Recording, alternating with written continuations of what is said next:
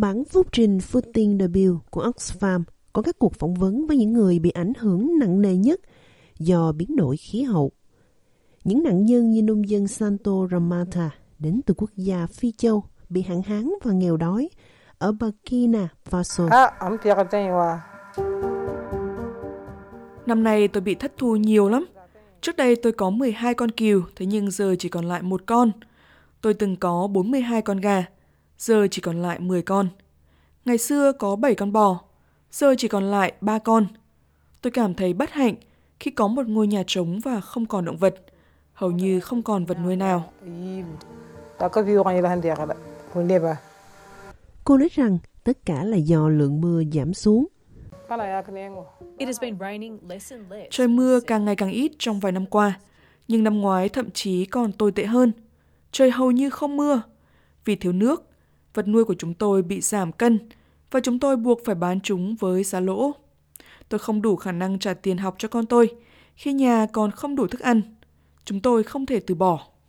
Phúc trình của Oxfam nêu bật chi phí ngày càng leo thang của bão, hạn hán và lũ lụt với các khoản kêu gọi tài trợ nhân đạo trung bình hiện đạt mức 21,4 tỷ đô la, tăng 819% so với số liệu năm 2002.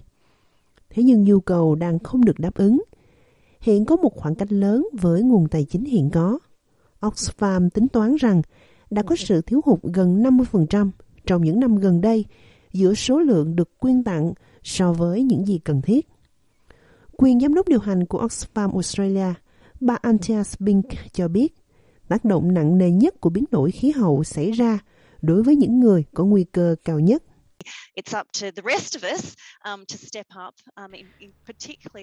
Rất không may là những cộng đồng này thường bị ảnh hưởng bởi những cú sốc khác. Họ dễ bị tác động bởi những yếu tố thay đổi rất nhỏ. Ví dụ một thành viên trong gia đình mất việc làm. Chúng tôi biết rất nhiều người đã bị ảnh hưởng nặng nề bởi đại dịch Covid. Họ mất kế sinh nhai, mất gia súc, bãi chăn thả bị ngập năm này qua năm khác với nước mặn. Những điều này đang dồn cộng lại để chúng ta thấy rằng những người ít gây ra khủng hoảng khí hậu nhất lại là những người bị ảnh hưởng bởi khí hậu khủng khiếp nhất.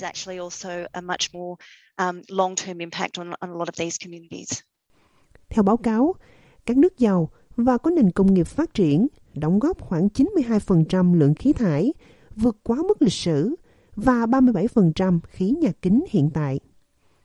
Con số này so với chỉ có 4% ở châu Phi.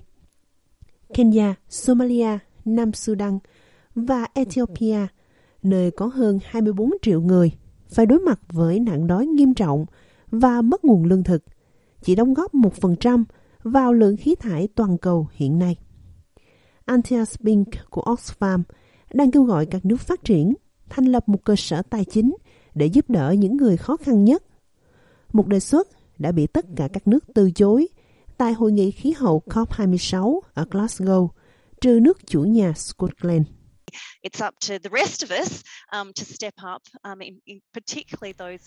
Phần còn lại trong thế giới phải thúc đẩy, đặc biệt là những chính phủ và tổ chức thực sự có đủ khả năng để đẩy mạnh dự án này. Toàn bộ vấn đề của quỹ tổn thất và thiệt hại về căn bản không chỉ thực hiện viện trợ cứu con người, mà chúng ta làm trong lĩnh vực nhân đạo, mà còn thực sự thừa nhận và chi trả một cách công bằng cho những tác động lâu dài hơn nhiều đến các cộng đồng này.